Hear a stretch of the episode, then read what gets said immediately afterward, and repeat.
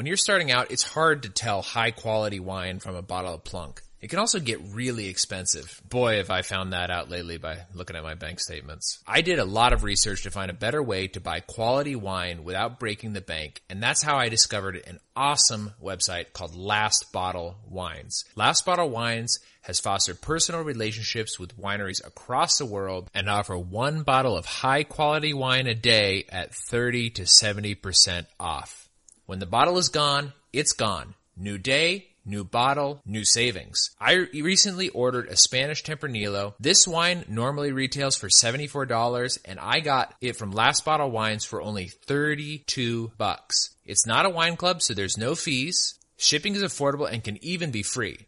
You know, Mason and I are always after the best wines at the best price. We want you to enjoy the same deal. That's why we got you this special offer. Some of our listeners have already taken advantage of the deal and are loving the experience. All you need to do is go to lastbottlewines.com slash invite slash tasting anarchy to get $10 off your first purchase while helping your favorite Wine and Liberty podcast. That's lastbottlewines.com slash invite slash tasting anarchy to get $10 off a delicious bottle of wine at 30 to 70% off. Tasting Anarchy, your wine and liberty podcast. Join Mason and Jake each week as they try new wines and discover how much government is in your drink. Mason, what are you sipping on tonight? I am sipping on actually the um, Pedernales Cellars uh, Tempranillo Hmm. 2016 that you got me, not the reserve that you sent to uh, Mark Claire. Okay. So I'm finishing that bottle now because apparently in the last uh, two and a half hours my sense of taste has come back Oh, much better. Uh, like I mean, actually made a really good dinner and didn't taste that much, but I definitely taste the wine. Good. Okay. Now that you taste a little bit better, uh, what are you thinking about it? I'm thinking I screwed up and accidentally uh, ripped the cork in half and got a lot of cork dust in it. Oh yeah, yeah. Sometimes you gotta you gotta like. Well, here's a trick for the listeners, everybody. This is uh, Jake and Mason, by the way. Uh, we just you know kind of doing trying to do a, a little bit of a different intro since we're re- doing a little.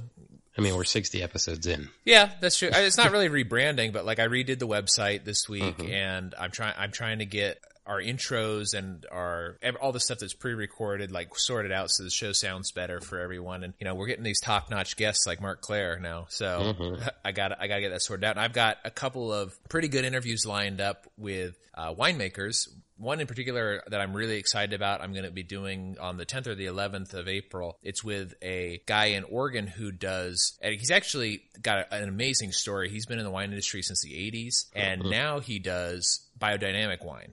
And he, this is going to be really cool. You and I have touched on biodynamic wine before with Jackson. Yeah, quite a few times. And we've talked about it with Jackson.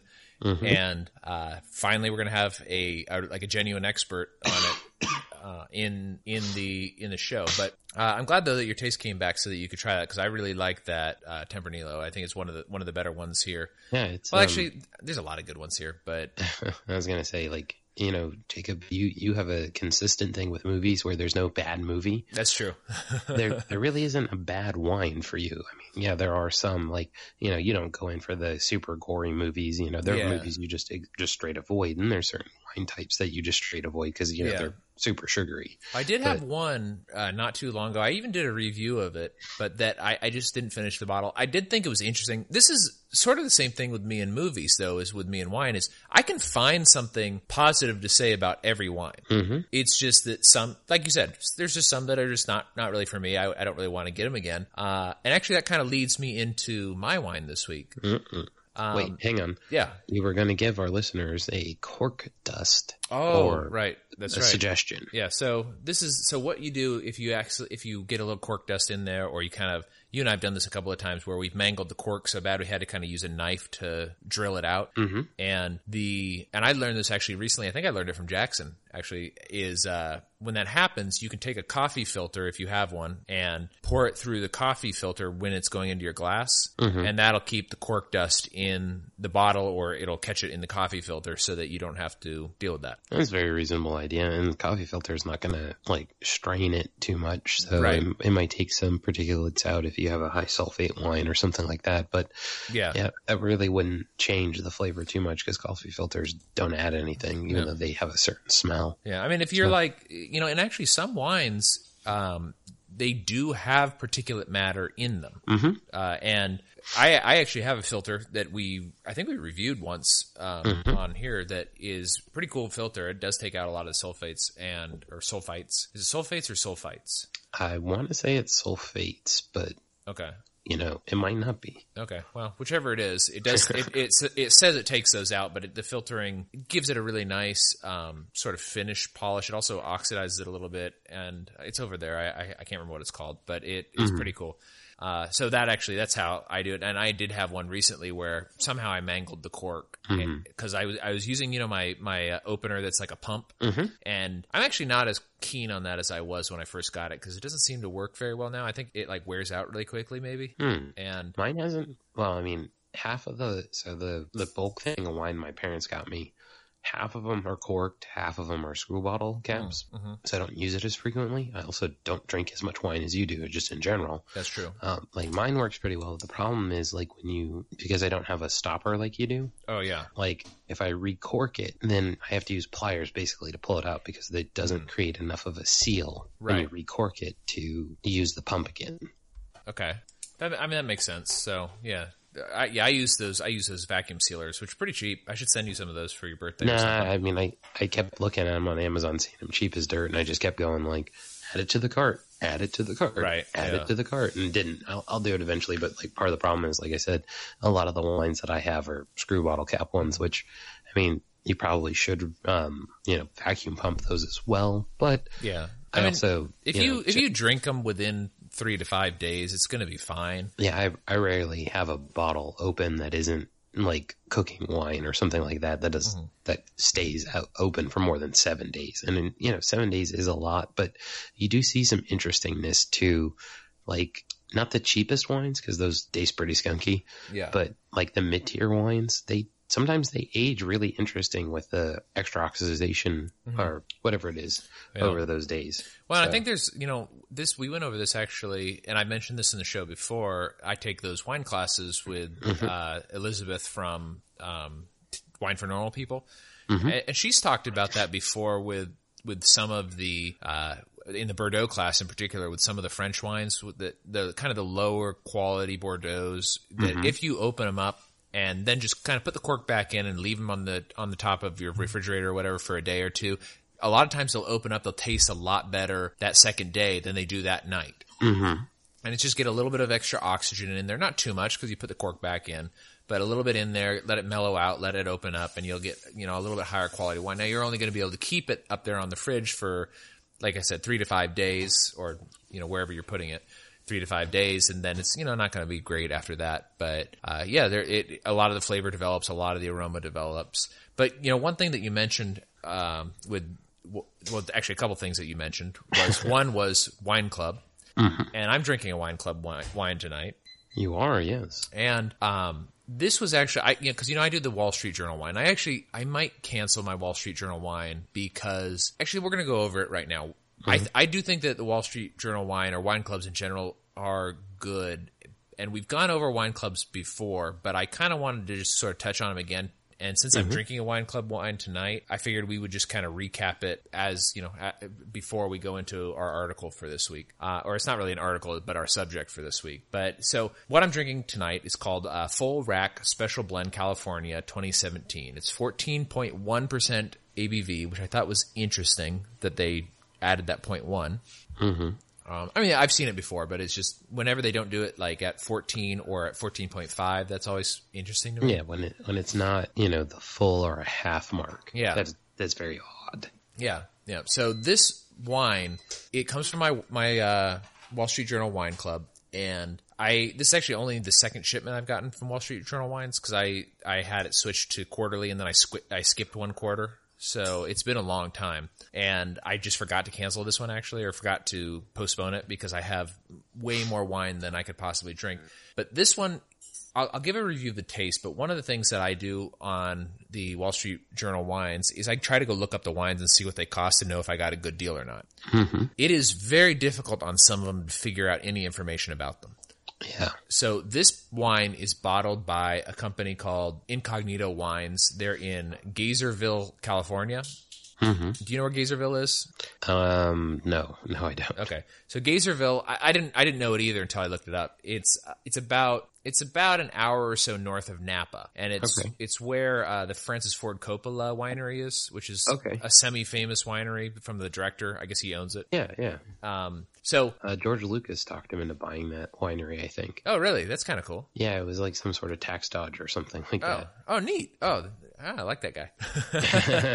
Uh, so he so the the incognito wine company doesn't actually have a forward facing website and this does tend to be pretty common for wine club wines. What ends up happening is a large bulk supplier of wine you know the, the company that owns franzia for example which i think is called like american wine company or something like that. Something along those lines, yeah. yeah, they'll they'll produce a huge amount of wine, some really low quality, and they'll and they'll put that in their Franzia because that's what people expect. Some kind of mid tier, bottom of the shelf wine with white labels, and then they'll produce you know whatever their kind of nicer wine is. They're you know twenty plus dollar bottles of wine. Then they got the bottom of the shelf grocery store wines, which are like ten dollars.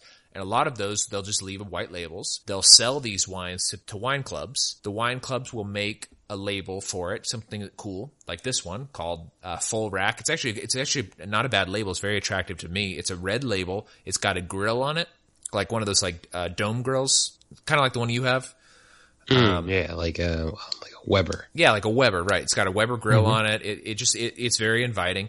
And honestly, this is this is a good wine for if you were grilling out. Um, and and like I said, I'll get into flavors. But anyway, so they'll they'll sell these. Somebody will create a label, and then they'll go ahead and mark up that, and they'll sell it to their wine club subscribers. And, and I think this is what uh, Wall Street Journal Wine does. They're actually the supplier for Wall Street Journal Wine is a wholesale club that actually that uh, Wall Street Journal Wines is one of the faces of a couple of different companies that are a couple of different wine clubs that you can subscribe to, and the supplier is the same. And and they'll change up the labels based on what they're trying to promote, basically. So. Yeah. but- and so you know, and I don't think it's shady or anything. It's just that that's just I. yeah, it's the way that they do it, and they do. And honestly, like I think this was fine for what I paid. I got a, a good deal. So I'll kind of go into the flavors. This is a quintessential red wine blend. Mm-hmm. It's fruity. It's not very tannic. It's light bodied. Uh, it tastes just like dark black fruit. It's exactly what a red table wine, what you would expect from a red table wine. It doesn't have the, you know, t- a very strong tannic flavor can be very, not offensive exactly, but for somebody who doesn't like that, it, it it's just in their face and they're not going to like it. This is a very, very, yeah, it's off putting. It's very generic wine taste. It's just tastes like red wine. It's not bad. It's not like, like I don't want to disparage Franzia. Carr likes Franzia. A lot of people like Franzia. Um, but it's not that level of wine. Yeah, it's, it's, it's, it's more red wine than that. Franzia is Yeah. one of those things where it's like it has the it, it's one of those weird things where it's like you have the notes of red wine in it, which is good, Mhm. but you also have the notes of sweetness, which is very odd for reds Yeah. of that varietal, yes. like or of those grape types. Whereas, like you know, you can have some sweet reds in like the dessert category, or some of the more exotic like Georgians. Like I'm sure they have some sweet reds. yeah, they do. Um, But and I, that's and not I've the idea Yeah. with this. Like this is like generic red wine. Just Mm-hmm. happens to be sweet because that's kind of the American. But yeah, so, so anyways, kind of going back to the wine club thing. So Mhm. These are, I made some notes in my, you know, on, on our show notes page just so I could go over this and not forget it. Wine clubs. You're part of a wine club because your parents got it for you. Uh, not not technically. It was a wine. It's like a wine distribution website, Okay. kind of like Last Bottle, but different. Okay. Um, and this was just their um 2018 best hits, you know, kind Oh, of okay. thing. All right. But I am part of a wine club from what my wife got me for the year for my birthday. Oh, okay. but that's the gold club and i haven't done any of them but Mm-hmm. um, since you're going to be doing something adventurous and fun next weekend i may do a solo um, episode on the carminari that i Oh, got perfect. from that because i've been sitting on that Oh, that'd be great. Yeah And by the way, speaking of pronunciations in Carmenare, I think that we've been saying it wrong. I think it's Carmeniere. yes i think jackson has uh, Okay. said carminiere um, Oh. which Because I said is it. a very pretty name Yeah. like i really like that name Yeah, well, because we did at the last uh, wine class that I did with Elizabeth Schneider from last uh, from Mm-hmm. uh, Wine for Normal People. Sh we did South America, and Mm-hmm. Chile does Carmen Carmenere is what I've been calling Carmenere, it, but they do yeah. Carmenere, and she was pronouncing it Carmenere. Yeah, she. And, but she also said in the one the one we did together that uh, her pronunciation is terrible too. But Oh, it's like when Jackson says his pronunciation is terrible, it's like, yeah, you may be totally wrong, but you have such authority when you say it. I'm just going with it. That's true. For wine clubs, these are the advantages that I see and the disadvantages that I see. And so you guys can take this as you will. One more note on this wine before I move on. The reason I chose to do this wine, um, aside from just it, I thought it was a good time to revisit wine clubs, is because I have gotten a little bit of response on Twitter. So if you guys are listeners, I am on Twitter a lot. I will respond if you guys uh, want to private message me, you can, or or direct message me, or if you just want to post on our page, that's fine too. You can also reach me uh, tastinganarchy at gmail.com and I will respond to that. One of the comments that I got on Twitter from a direct message was, and I don't know if this person wants to be, you know, called out or whatever on the on the podcast, so I won't say their name. But uh, they were saying they like it better when we do wines that are like sub fifteen dollars. Uh, I will. That is not really where I'm at in my in my wine right now, but I do still get them occasionally, and so I will make it a point to make sure that I could, that we do sub fifteen dollar wines at least once or twice a month, um, just because if that's what if that's what the listeners want, we want to please the listeners. So And and that's kind of my price point. Not uh, well, my price point is sub twenty still, but I have so much wine that I didn't pay for right. that I've got to get through. Yeah, I mean at this at this point, I do I do st- I do, I also try to stay well. I try to stay about sub twenty five, but lately I've been kind of getting up there. So Yeah, you have. um, and, and actually a lot of it's because Last Bottle Wines has such good deals, Mhm. And I've been getting like seventy like seventy four dollar bottle like seventy four dollar bottles of wine for like thirty, Oh, and man. it's and they're great deals. They're really good wines. Like, and Mm-hmm. I think you and I have talked a little bit about it. Um, some of them are interesting. Well, let, let, let me get into my advantages and disadvantages, and maybe maybe we'll get into that later. So. Mm-hmm. The advantages that I see with a wine club, and these are the things that I've really enjoyed about being part of the Wall Street Journal Wine Club, is uh, it takes a lot of guessing out of looking for wine when you're a beginner or you're just kind of starting out and you don't really know what to find. Um, you if like like me when I first signed up for this, I knew I liked reds, and I had an idea of a lot of the reds I liked. So I, I knew I liked Cab Sauv, I knew I liked Cab Franc. Uh, I think maybe by that time we had discovered Carmenere uh, and maybe Tempranillo, Tempranillo. Uh, maybe not on that one. Okay. So I knew that I liked reds. I knew I liked dry reds. And on Wall Street Journal Wine, you have the option to only get those, and they'll just send you 12 bottles of red, and it'll be a variety pack of a whole bunch of different things. And, and it's a good way to develop your palate. Um, there's there's still reds in there that I'm not crazy about. I, I'm still not a huge fan of Merlot or Malbec. They're okay, and and I like them a lot better now than I used to.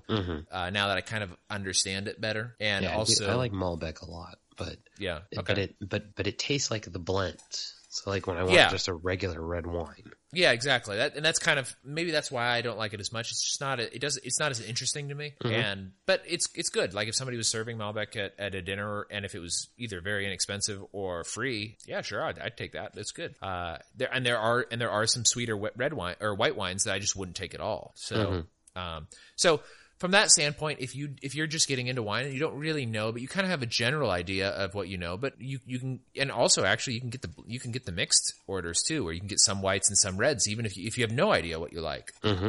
And uh, and often it's a really good deal. Like I think the first one that I got from Wall Street Journal Wines was like eighty bucks for fourteen bottles of wine, and two of the bottles were actually very good bottles. They were forty dollar bottles of wine, and they actually sell them at the grocery store. So I knew they were they were forty dollar bottles of wine. They have uh, now.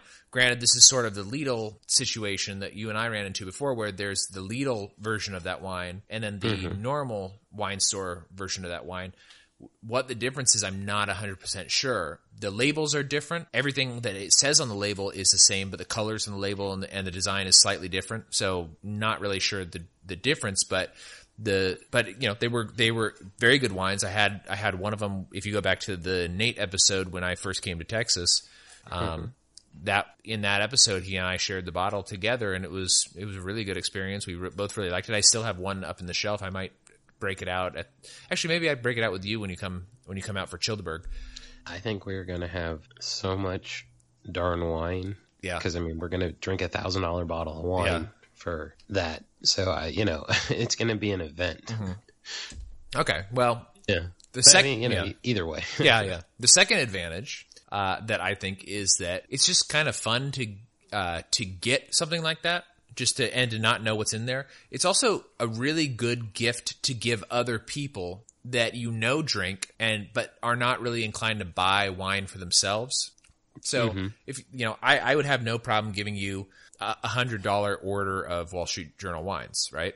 So a hundred dollar order, you get fourteen bottles, like in that first one, and you know that's it. So you get the fourteen dollar, you get the fourteen bottles, and that's you know less than a hundred dollar uh, gift for you, and it's a really fun gift. So you, you kind of look like a champion. So those those two are the are I think the main advantages of having a a wine club subscription or just sending a one off wine club like bulk thing. Uh, can you think of any others, Mason? So I, I think elaboration on the the second point is one of the things that's very hard when like you know we started this show because we wanted to know more about wine. We didn't want to be hoity-toity wine snobs necessarily. Well, we're kind of hoity-toity as it is, but um, we didn't want to be. You know, it's hard to tell like what you should be drinking. And one of the advantages of a wine club is yeah, there are some where they're offloading just garbage wine, you know, to because that's just the way the model works. Mm-hmm. But a lot of the time, and like this is kind of borne out, in, you know, in your and I's opinion, a lot is if you don't necessarily know that it's trash wine, you may not think it's trash wine. So you kind of have this good experience, and you you get the fun of somebody kind of doing the work for you because that's one of the things that was very hard a lot that you and I kind of struggled at the beginning of the series is going into total wine and going like okay I know I like you know for me like I know I like Riesling. I'm literally just going to buy every Riesling that's under $25 Yeah. until we're basically Jacob's like if you bring another Riesling or Pinot Grigio here I'm going to hit you with the bottle you know which never happened No, no. but that's kind of the idea is like, you know, it was, we didn't know that like, you know, especially with Riesling and it's a little harder, like, you know, you're not going like, oh, this one is grown on the right bank of the Rhine and, you know, blah, blah, Yeah. blah. Like the, you link it with the Jackson, you know, his left bank of Bordeaux and it's, it's very clear why he likes that. And especially when you mm-hmm. talk to him about it. Well, and and you and I, I don't know about you as much, but like the now that I've had left bank, right bank, uh, you know, and a lot of the different regions in Bordeaux, it it, it has become much more clear to me what the difference is, and Yeah. and it is it is starkly different. Like I've I've learned that I like Medoc. And I'm not crazy about much of the other Bordeaux, although I do recognize that they're high quality wines. Yeah, and that's that's the thing that like is really interesting about the idea of the wine club is there's something about the presentation of someone picked these. Somebody went through the work to produce this product. And, you know, like I think people take a level of pride in their work. You know what I mean? Like Yeah. it's not like they're going like like this costs us 10 nickels and we're shilling this guy for $400 or something. Like the wine club that my wife got me, like it comes with a like placard about Chile. It kind came with two different types of pepper that are like South American plants. They're not pepper plants, but Right. they're like pepper. It came with local made chocolates. It came with two hot sauces. Like it came with this extra information. So like with wine clubs, you can get these extra parts to the package. It's not just about the wine. Some of them are like you learn about the culture. Some of them have like very specific things that you're looking for. And it, especially like as you know, you and I have you know highlighted very frequently on the show sometimes it's really difficult to procure good wine let's say. Mhm. like you may only have the local food lion or farm fresh because there's not a total wine. There's not a yanni's wine shop like a local local one. But your state does allow interstate shipping and you can get a wine club to ship you something Yeah. you know, That's so you can get these really exotic things. I think one of the, and I think you might go into this, but you might not. I think one of the disadvantages of the wine club is like where your tastes are currently. Like you are so into exploring Texas wine. There's not really like a Texas wine club yet. You know, there's a, mm-hmm. obviously there's a Napa wine club. I mean, you can find stuff like that all the time.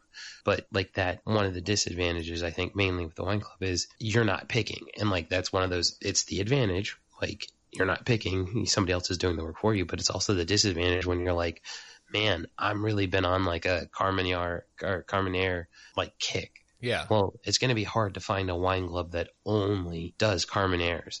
Now, maybe one day, like the Jackson Blood uh, Wine Club that you and I will like be behind the scenes trying to run for him or something. We'll do some, you know crazy stuff like that. We'll lose money hand over fist. But Right. you know, like that's the the big disadvantages I see to me is like you know I got the the set from my parents and it's like okay I have no idea what like half of these are. Like, Yeah. Well, and that's fun, but you're right. But you you know, I, I didn't put that in my disadvantages, but you're right. That is a that is an interesting disadvantage because it, it's kind of as your tastes evolve, you you're getting 12 bottles of something that maybe you don't want. Um and and you know you don't want because you've had enough to drink that you know that you're not you're just not crazy about these varietals. So that is a disadvantage. Uh let's go ahead and actually, you know, on that note, let's go ahead and get into the disadvantages that I wrote down.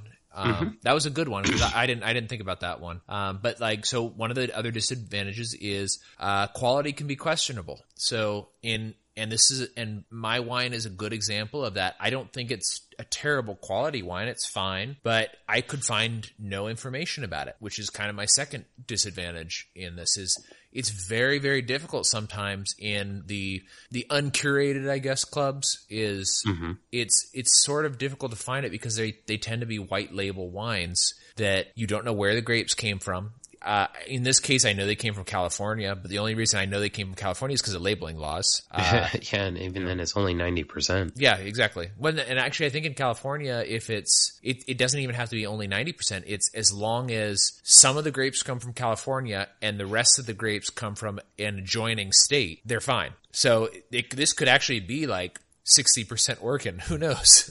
Well, and that's the thing is like even then it may not actually it may be more or less because they may not be able to do that club in California because of some mm-hmm. of the labeling they do. You know, like that's Right. the super bizarre thing. Like it's very unlikely yeah. given how big California is. Yeah, no, and I, I would. I my guess on this, honestly, like the way it tastes. You know what this reminds me of, and I may be super biased on this because it's because it's bottled by a company called Incognito Wine. Mhm. Michael, uh, not Michael Jackson, um, David Michael Winery, the ones that make Freak Show. Yeah. They have a red blend called Incognito Uh-huh. that actually tastes similar to this. It is. Hmm. It's a lot more tannic than this, but Yeah, the, their their wines are kind of aggressive. they are very aggressive. Well, it's and they're they're Lodi wines. Lodi t- tends to be pretty aggressive. It's it's hot. Mm-hmm. It's hot there, and they also tend to be very high alcohol. And this one is fairly high. It's fourteen point one percent. So I mean that could be 13 to 15. Yeah. yeah, yeah. So yeah, it could be it could be very high, but um, so yeah, so that's kind of one of the disadvantages. Is you're not you don't really know. It's hard to find information about it. I don't really know where this came from. Who I know who bottled it, but I don't know what the winemaker is, where it came from, all that sort of stuff.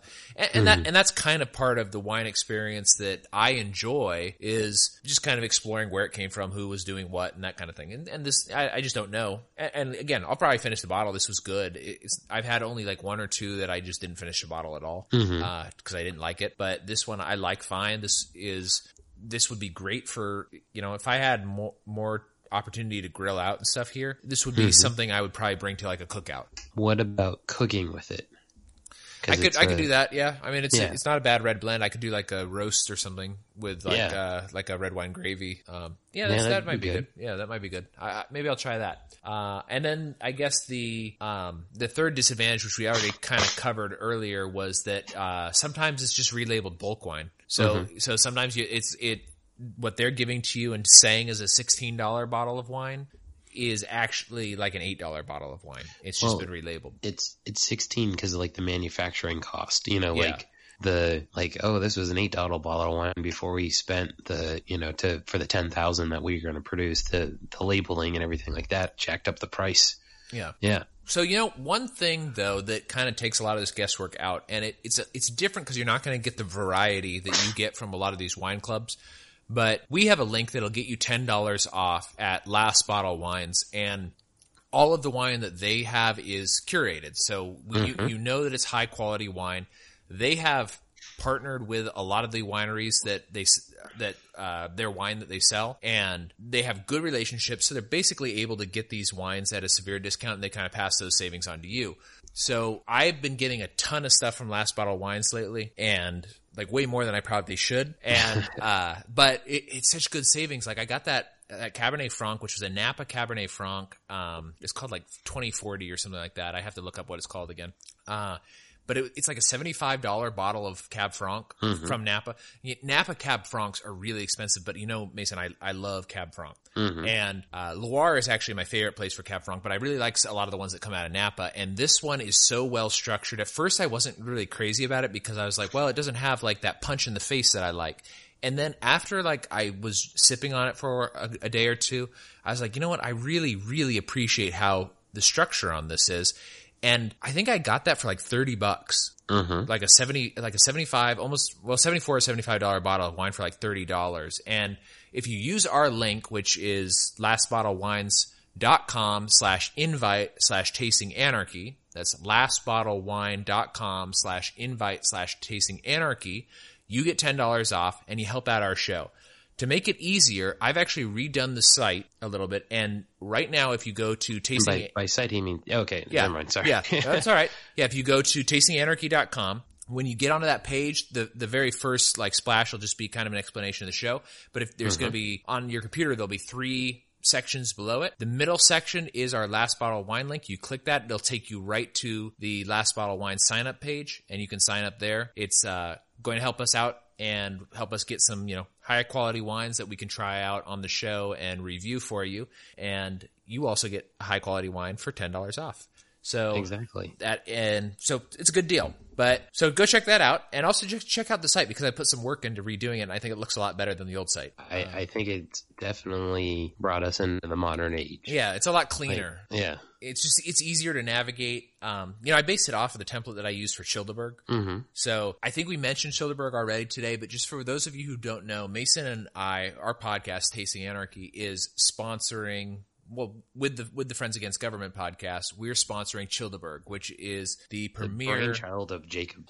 Like, you have talked to me about this for so long. Well, no. So, and I don't know if you recall this. The this I came up with this idea Mm-hmm. when I was in my old apartment in Norfolk, Mm-hmm. and it's based off of a tweet from Carr. That's right. It Yeah. was based on a tweet from Carr. Yeah. and it was just basically the tweet said said something like in June when the when the Bilderberg meets, I think I'm going to have a counter protest called Childerberg. It's basically just me in my apartment drinking, and I came up with so many ideas from that tweet for how to make it work. This is the culmination of it. Now it's been two years, and we finally got it going. But now that I live here in Texas, I was like, you know what? Texas has no libertarian event, and there's a lot of really great wineries down in. Um, like uh, the Austin area and Mm-hmm. I love I love camping. I love hanging out on the lake. I love all those things. And I know that other libertarians and other people who are just interested in wine in general love it also. So I was like, let's get this going, make it an annual event. Let all the Friends Against Government fans come down. Let all the Tasting Anarchy friends come down. Let's just hang out, enjoy some good wine, enjoy the lake, fellowship as libertarians, and, you know, meet new friends, have a good time. And so we're doing that. You volunteered to drive the wine van Yes. which is going to be great. So if you want to drink a lot of wine at the three wineries we're going to visit, I don't want to announce them yet because I want to make sure that um, everything is okay. So it may, if right now it's three wineries, I just want to make sure that we can go to them because some of them have like a number of people's limit and stuff like that. They have So- number of people's limit. Some of them have uh, general dress code limits. Yeah, yeah. Yeah. So And, I, and you know, we don't want to be disturbing people. You know, we want to we want to represent ourselves. Mm-hmm. Yeah, exactly. Yeah, you, look, we're representing libertarianism. It, it, now, it's definitely going to get weird because of, because Friends Against Government are there. I mean, Uh, Jacob, we're both weird as crap. that's true. That's true. So, but it's going to be a really awesome event. I hope to see you all there. yeah. Um, So you- it's June 8th and 9th Mm-hmm. in Texas. yep. Um, Lake Buchanan, Buchanan, Bu- Buchanan. No, Buchanan, like Pat Buchanan. Yep. Yeah, well, I mean, every time, every other time you've said it, you've always given an alternative pronunciation. I think I think also every time I type it, I type it differently. So, what's the campground we're going to be at again? the campground is called Black Rock Campground. It's it's inside of Lalano County, or I'm sorry, Llano County. The double mm-hmm. the double L in Spanish is is a Y sound. So it's e, it's Llano County Campground or Llano County Park. Uh, it's on the left bank of Lake Buchanan. Okay. Also, did you know this lake? Like there, there's like only one natural lake in Texas, and this is an artificial reservoir lake. So That's it's right. created by the government. So we're gonna go dirty up the government's property. Right, No, exactly. we're we're going to practice. Uh, uh, I forget the the phrase of it, but like basically, you what you take in is what you take out. Oh well, So- as Walter Block says, we're not we're not taking advantage of the government having built a lake. We're liberating the lake from the government. Yeah, but um, I said we're going to dirty it up. Uh, We're not going to. Hmm. We're not going to litter. like, No, no, we're gonna leave a very clean campsite. Yeah. But anyways, if you guys are interested, go over to go over to at Childerberg on Twitter, or you can go over to the Childerberg website. It's childerberg.com. Uh, I've got a newsletter sign up link. If you sign up for that, you will be getting newsletters, and also I am working on a free ebook called "Your Facebook Friends Are Wrong About Skipping Childerberg." Uh, all, all of Tom Woods. So it's going that that free ebook is going to have all of the details. you're murdering me. oh my goodness, that's wonderful. yeah. So that that will be so if you sign up for the newsletter, you will be getting a link to download that as well as some exclusive podcasts that will only be available for newsletter subscribers. Um, I Carr has agreed to do a couple with me. Uh, I'm sure that we can get Bird on board. Also, Dino from the Dino Files is going to do some with me. Mister S- Mister Sue has agreed to do a couple of exclusives, and you and I, Mason, we're going to do a couple of, of exclusives. course. Uh, what you'll do is when that newsletter comes out, it will give you a code, and the code will give you access to those exclusive pods. So sign up because you don't want to miss those. They're going to be really great. Yeah, and like there, it's not going to be like there's an archive of them now. Yep, Like, that's as right. Tom Woods would say, it's not like we won't ever release them, but you know, that's the thing. So I, one of the things I want to point out about like this idea is like you and I both really want to go on the Contra cruise, Yeah, but one of the things that is, and this is not a knock against Tom and Bob, but one of the problems with the Contra cruise is there is a high cost to go on a cruise yeah, this is camping at a, a lake. Like, Mm-hmm. you know, other than getting to Texas, and there are some people who are traveling some incredible distances, apparently. yeah. Um, but we we we even got one guy who's well, uh, you know, God forbid anything happens and he won't be able to make it, but he's coming from Oslo, Norway. Yeah. to to come out and hang, hang out with us. Uh, I don't want to plug him yet because I don't want to like put him on the spot, but he Yeah. he does have a blog that's actually very good. Uh, we also have a couple of people who are working on getting down from all the way from Minnesota. Mason's coming out from Virginia. Mm-hmm. Uh, I'm working on getting Bird out, but I think Bird has school because he's he's still a youngster. and, uh, and I think he's got school this summer, so he won't, he won't be able to come out. But Yeah. um, and, a lot of people traveling long distances to come. It's going to be a lot of fun. and if you can't come, but you want to participate, Jacob, isn't there a way that they can help fund the shenanigans? That is absolutely true. If you go to childerberg.com, you can give dir- directly to us on PayPal. Uh, you can also uh, pay through the GoFundMe campaign, uh, which is also, there's a link to that on childerberg.com. If you would rather pay in crypto, you can contact the Childerberg Twitter at Childerberg, and I will put you into contact with uh, CarCampit, and CarCampit can accept crypto payments. So I know that a lot of libertarians are very into crypto. Um, we would be more than happy to accept crypto payments. I can't process those because I'm a plebe, but uh, but but Carr can. He's very into crypto. He knows how to process that. All right, Mason. So the last item that I want to get into before we end this episode, I don't want to go into super super depth into it. Ah, dang it. Because it's a very complex topic. It is a complex topic, and I and I have a guest that I'm trying to line up who knows a lot more about it. And uh, so this is on the Texas House Bill 4233. So I'll go ahead and summarize this for you. And so the bill is basically it's a legislation that, if passed, will require all wineries in Texas to label or uh, all all wines labeled in Texas as Texas wine to be made out of 100% Texas grapes and be processed and uh, fermented or you know made in Texas. Uh, so currently, wines that are called Texas wines only require 75% of grapes to be used for the wine. The legislation is, um, well, the, the people who promote it are saying that it is consumer protection because people who are drinking a Texas wine should know that it is 100% Texas grapes. They are also arguing that the legislation um, will signal that Texas is ready to compete on the world stage as a international uh, wine, and and also that uh, Texas wine growers have, uh, and this is, I guess, the last item that is the summary of it is that the Texas wine growers, which is the Association of Texas Wine Growers, uh, have endorsed the bill.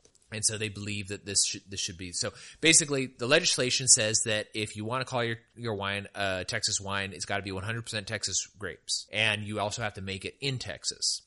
So I, I do understand this position. Uh, I don't like the idea that they feel like they need to go to the government for it, but I do understand, you know, people are saying, look, if this is a hundred, if this is a Texas wine, it needs to be hundred percent Texas grapes. But you and I have discovered a lot of stuff about winemaking in general that makes this problematic. And I've got a couple of, uh, counters from, I don't know if I should say who this is from because this is actually the guest I'm trying to line up, and I don't want to uh, spoil they- that. But I'm going to go ahead and say some of the points from it. An anonymous winemaker in Texas that made a lot of very strong points, I think, against this law. And so They- here they publicly are so, posted these I mean, in comments, right? summary, Mason, you and I already know that any sort of government intervention is no bueno. It's not Mm-hmm. good. You're you're inviting people into into your bed that you really don't want in your bed. So here are the I guess counterpoints to this legislation. So they say there are already wine growers in Texas that use 100% Texas grapes. Are you still there, Mason? Yeah, I, I, Okay. can you hear me? Yeah, I can. I can. I just I Okay. thought I thought my headphones fell out.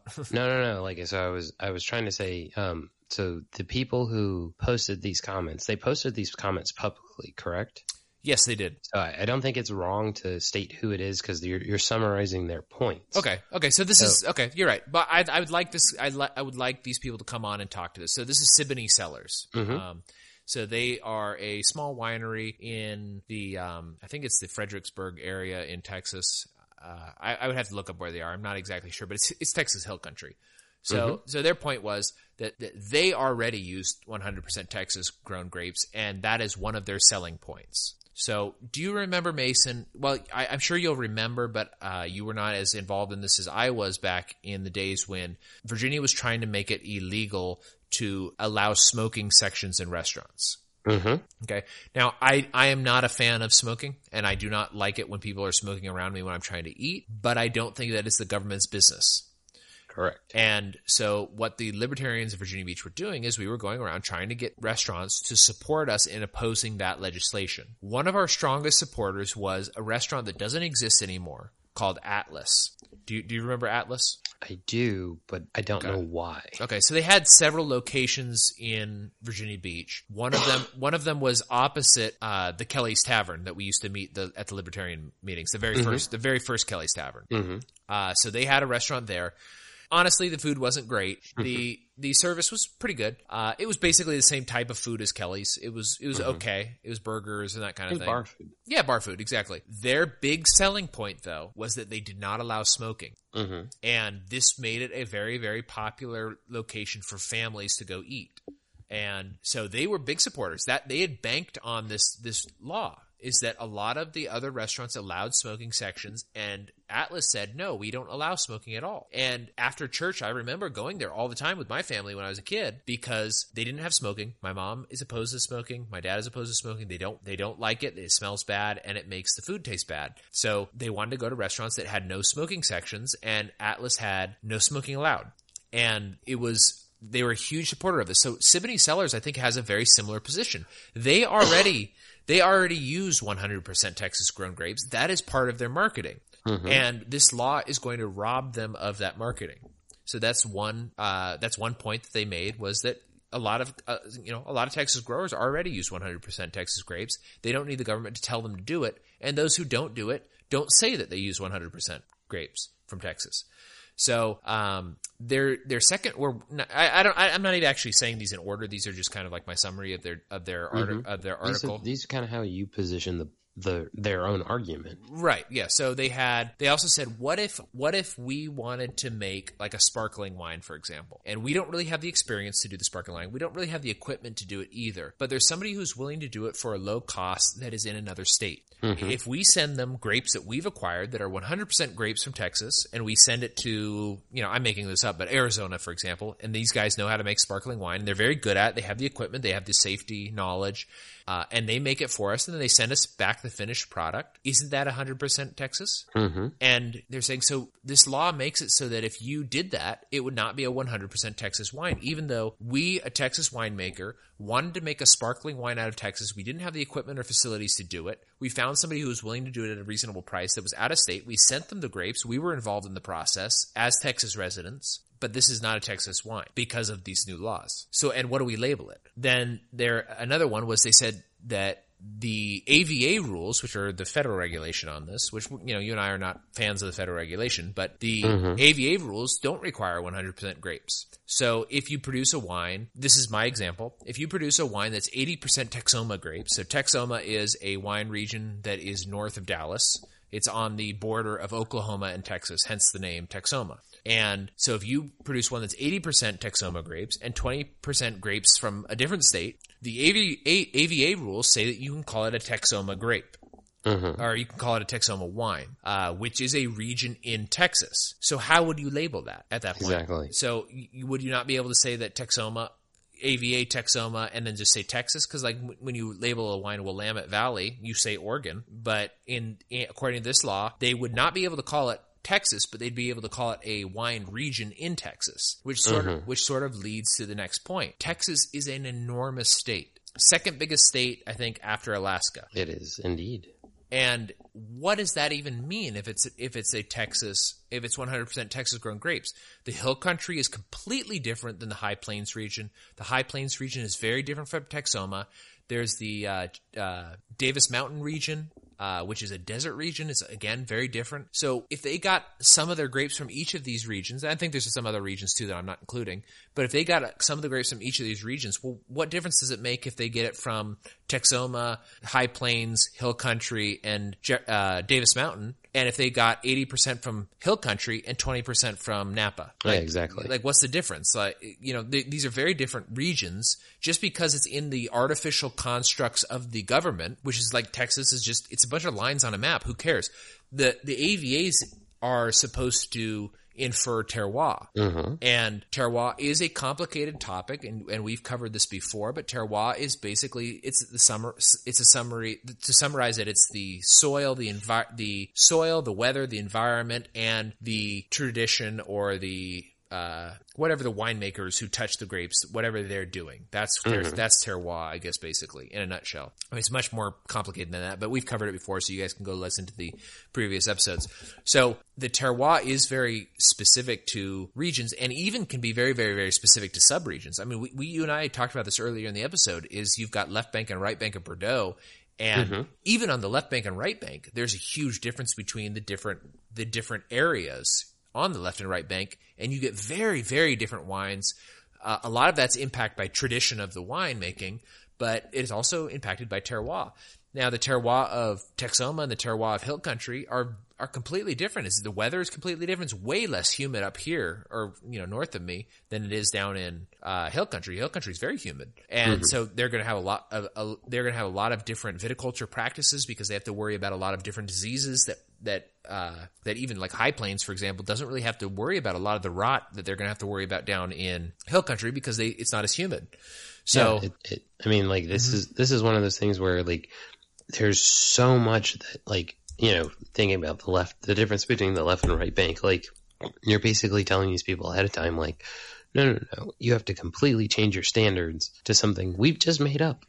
yeah, Like Well, and this kind of that kind of gets into the last point, and the last point being, should legislatures of people who have no experience in winemaking, or or maybe maybe they maybe a few of them have some, but should they be able to control viticulture practices and winemaking procedure when they don't actually have any experience in that? Yeah, and that that's the thing is like, like what's the what's the basis of the idea here? It's like, oh, we're we're re- we're ready to show that you know Texas is ready to compete on the international market. It's like, well, no, Texas is not. Yeah, Like Texas doesn't have like a deep back pocket of grapes.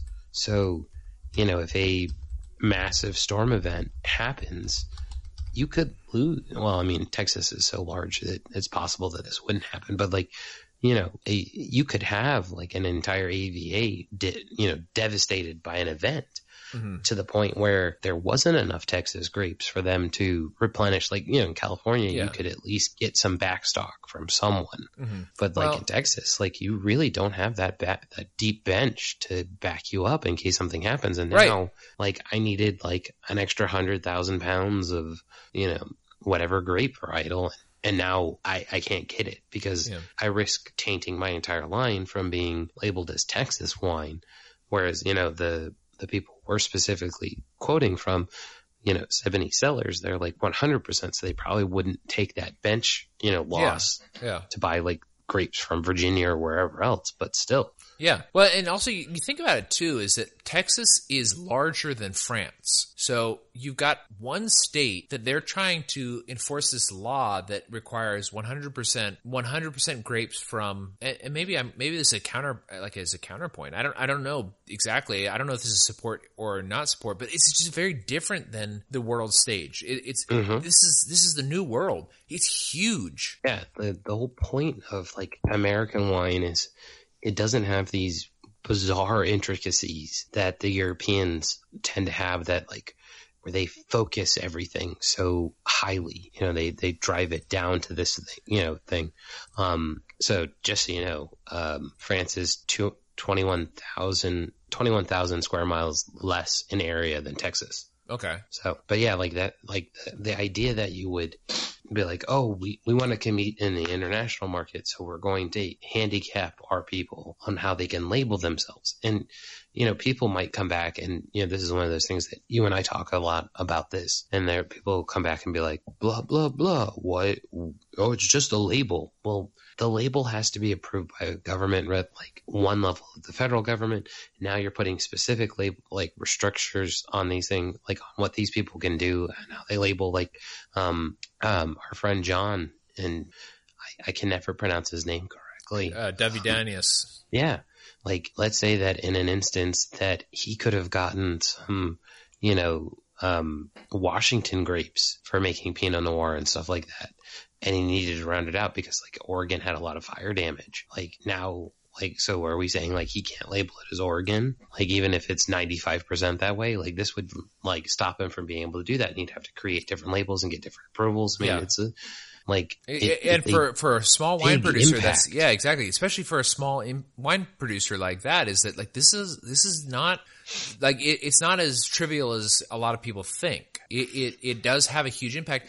And besides that there is already a a label program that's private that is- mm-hmm. that is that for something like a dollar a case or something like that which is uh, a case is 12 bottles. Some, something like a dollar a case and only up to the first 200 cases you can get this special like trademarked label that's that's 100% Texas certified, right? Mm-hmm. So they have a certification program already. But and what's funny is that the Texas Wine Growers Association ha- kind of rejected that in favor of legislation. yeah. And the you know this this label has been has been in the works since I think 2016 or 20 maybe even earlier than that 2015 maybe and they've been they've been pushing this and a lot of the a lot of the winemakers who were against it support this legislation so so what ex you know I, I don't like to attribute uh, motive to people but what is the what's the motive to to force everybody else to do the same thing you're doing do you not have confidence in the texas grapes is that the problem Yeah. Like that's the, the question is like, who, who wins out on this? yeah like does the Texas Wine Grower Association have some sort of thing where like let's say that um you know Jacob you and I uh, I moved to Texas Mhm. and let's just pretend Louisiana has like a huge grape production thing but like nobody buys Louisiana wine because nobody's ever heard of it. Right. So we buy all the grapes from Louisiana and then we're making wine in Texas and we want to call it Texas wine. We're not saying it's 100% Texas grown you know we're not falsifying anything like yeah that right but now it's like, okay, well, we fermented it here. We picked the blending here. We did everything, you know, all of that stuff. Suddenly, like, okay, we can't even do that. So, Right. Yeah. It, it, is a weird. It's a it's a very strange thing, and I, and I do I, to some degree I do understand both sides of it, other than the side that supports the bill, mm-hmm. Because- and and that is that why would you force your you know compatriots in winemaking to take on an additional burden of of this new compliance that they didn't have before. I, and this is the thing is is that also again kind of going back to that case where people think it don't think it's a big deal. It's not only that you can't label your wine Texas; it's that now you have to go through an additional level of compliance, and compliance Yeah. is expensive. and and it's not like it's not like you just fill out a form that you downloaded from the internet and then just have it on file in case they show up Right. and go, okay, no, you have to prove to somebody. This is creating a job for somebody Yeah. to go out and look into this and enforce it and have mechanisms for people to be sued for possible infractions. I mean, and like, yes, like you and I would definitely agree from a just two people who are very into data science, like you would want to be keeping track of where your grapes came from to the micro level. Right. But now you have to do it and you have to have these records to be able to turn over. It's just this like Yeah. It's very desire onerous. to produce data. It's Yeah. so weird. Yeah, well, you know, I have a I have a friend of the family who um, I would love to have on the show at some point if I can if I can work it out. Oh, she's a huge lefty, so she may not want to be on our show, but but she makes wine in the San Francisco area or, or uh, Sacramento area. I'm sorry, and um, the regulations for them is is very onerous. Now that they now they're big hardcore lefties, so they support them still, but it, it's it's an enormous cost. Like I was talking to her at my sister's baby shower when I was out when I was out in California, and just asked her about it. I was like, "Well, what is what what exactly goes into it?" She's like, "Well, we have we don't have to pay too much because we're just a wine of California, but uh, so we don't have any sort of AVA label, labeling, but but it's it's expensive." Is she says we do have to make sure that we have only grapes from California, and there are inspections, and we do have to comply with those, and it's at our our own expense. And you know, they kind of started it as a hobby, and they and they like doing it, but it does add a cost. And uh, and so when if you want to get, you know, I'm going down next weekend to plant grapes with uh, a new a new uh, grape grower in Texas, and um, and I think it's going to be a really great experience. You guys, you should you should tune into the future episodes because I'm going to kind of recount the experience. I think it's going to be really fun. But this is an additional cost to him, for example. So he's just starting out. He's a young guy. He's younger than you and me, and he's trying to get a new vineyard going and winery associated with the vineyard eventually.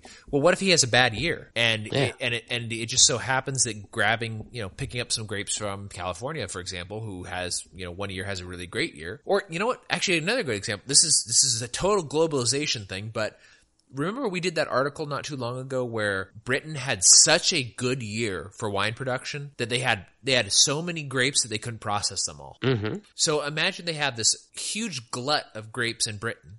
Texas has a drought and we don't have a good production here. And Britain offers to offload those grapes at a severe discount to Texas growers or to Texas winemakers for mm-hmm. a huge discount, refrigerated ship, shipped down here, shipped down to Houston, one of the largest ports in the country, trucks them all out to all the wineries. They make one of the best vintages of all time out of these British grapes that, you know, from a glut or whatever, mixed in with their Texas grapes. How is that not a mm-hmm. Texas wine? That is American ingenuity right there. This is that we figured it out. We imported this crap from Britain. We turned it into gold and then we sold Exactly. it. That's America.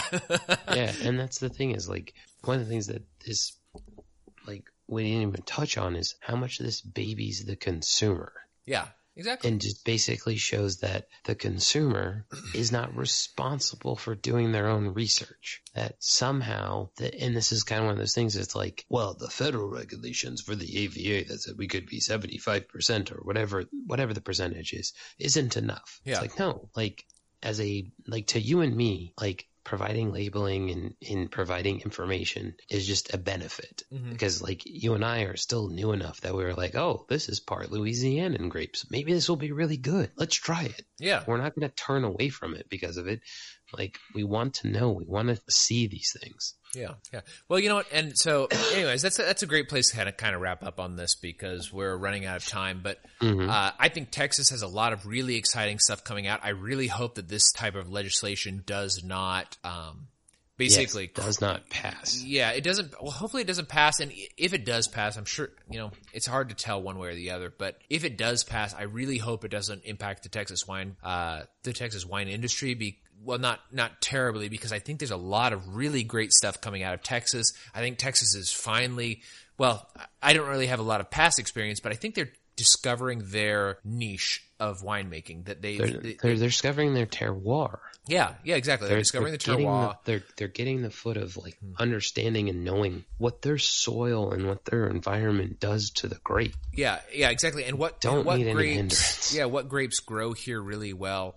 Uh, Mm-hmm. I'm reading this really good book. Let me look it up real quick. I, I mean, I'll cut out the pause, but I just want to. I just want to actually get the title of the book correct. Yeah. well, while you're looking up the title of the book, I'm going to do some plugs. Mm-hmm. Okay. So, if you haven't caught it, you can follow Jacob's Adventures on Twitter.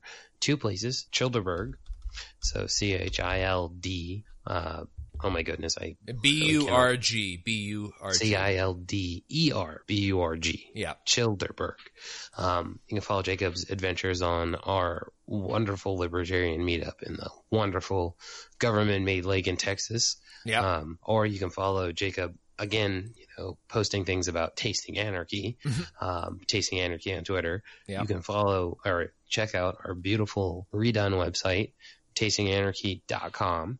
And if you want to see Jacob or I, well, Jacob's been a guest twice on the Friends Against Government. That's right, yep. Who are the co-sponsor of Childerberg. Mm-hmm. And then we both have appeared on Sounds Like Liberty.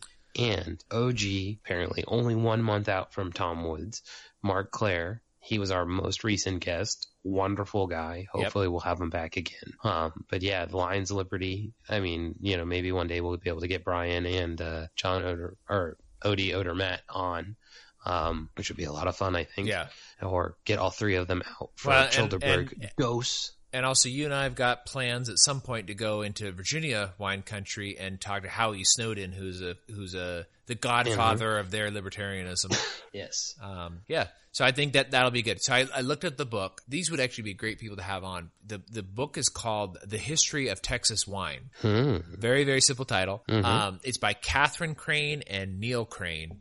I don't. Oh, I do recall the point. So, so one of the, one of the points that they made in this was that when when some in the '60s and '70s, when people were first starting to uh, start growing grapes in Texas, they kind of discovered, hey, you can do it here. There, there was some people up in the Texas High Plains that were just doing mass grapes, and they were they would sell them as just kind of filler for other other winemakers. Then there were some people who were like, can we make good wine here? And it took a long time for them to discover what the terroir of Texas was good for. So they, they would hire these consultants from like Napa or Sonoma or wherever who would tell them, oh, you know, plant these Cabernet Sauvignon, plant, um, you know, Merlot, plant these different things that are, you know, Chardonnay that grow really, or that sell really well. That was their, that was always their argument. Well, this sells well. And Money. yeah, make money, but it didn't grow well here. And it took it took time for people to realize that Texas is more suited for really unique Viognier, uh, really great Tempranillo, good Syrah. Uh, there's, I mean, Zinfandel does well here, actually. I think at least Syrah is. I, I'm not really a huge fan of Syrah in general, but Syrah I think does well here as far as Syrah goes. Uh, but the it- there's just a lot of really interesting stuff coming out of Texas. I think that it's a, a place to watch. I am incredibly biased because I live here, but I think that because I lived in Virginia, had sampled quite a few Virginia wines. I also used to live in California, and when I go back there, I sample a lot of California wines. Everybody's sampling mm-hmm. California wines because it's California, and Exactly. that's like the big the big American wine area. But you know, don't discount places like Texas. Texas is growing big. It's going to be. It's got so such different areas that produce such interesting things, uh, and and don't discount other don't discount other kind of minor areas. I was reading recently in this in another book I'm reading called uh, "Godforsaken Grapes." That apparently, like South New Jersey, has one of the best production areas for uh, Bordeaux style wines. Yeah, and that's the thing is like, you know, not only South New Jersey, but like if you live locally and people are producing wine locally, try it. We're not saying that's got to be your the only wine you drink, but give it a shot. Yeah, exactly. Give it a shot. You know, we we we talked to Pepper a couple of episodes ago. They're apparently doing some really cool stuff in Indiana. I wouldn't have even thought of Indiana, but yeah, you know, if, if you, either. yeah, if you're if you if you have a if you have the local winery, go check it out and then hit us up. hit us up at Tasting Anarchy on Twitter and tell us what you're trying. If I can get a bottle of it, I'll get a bottle of it and review it. Yeah, Um, exactly. so I think that's a great place to close. Mason, do you have anything else you want to say? I don't. All But right. Uh, other than stay free. All right, everybody, stay free. Once a year, the world's power brokers meet in secret at a heavily secured facility and discuss the fate of regular people like you. This meeting is known as the Bilderberg.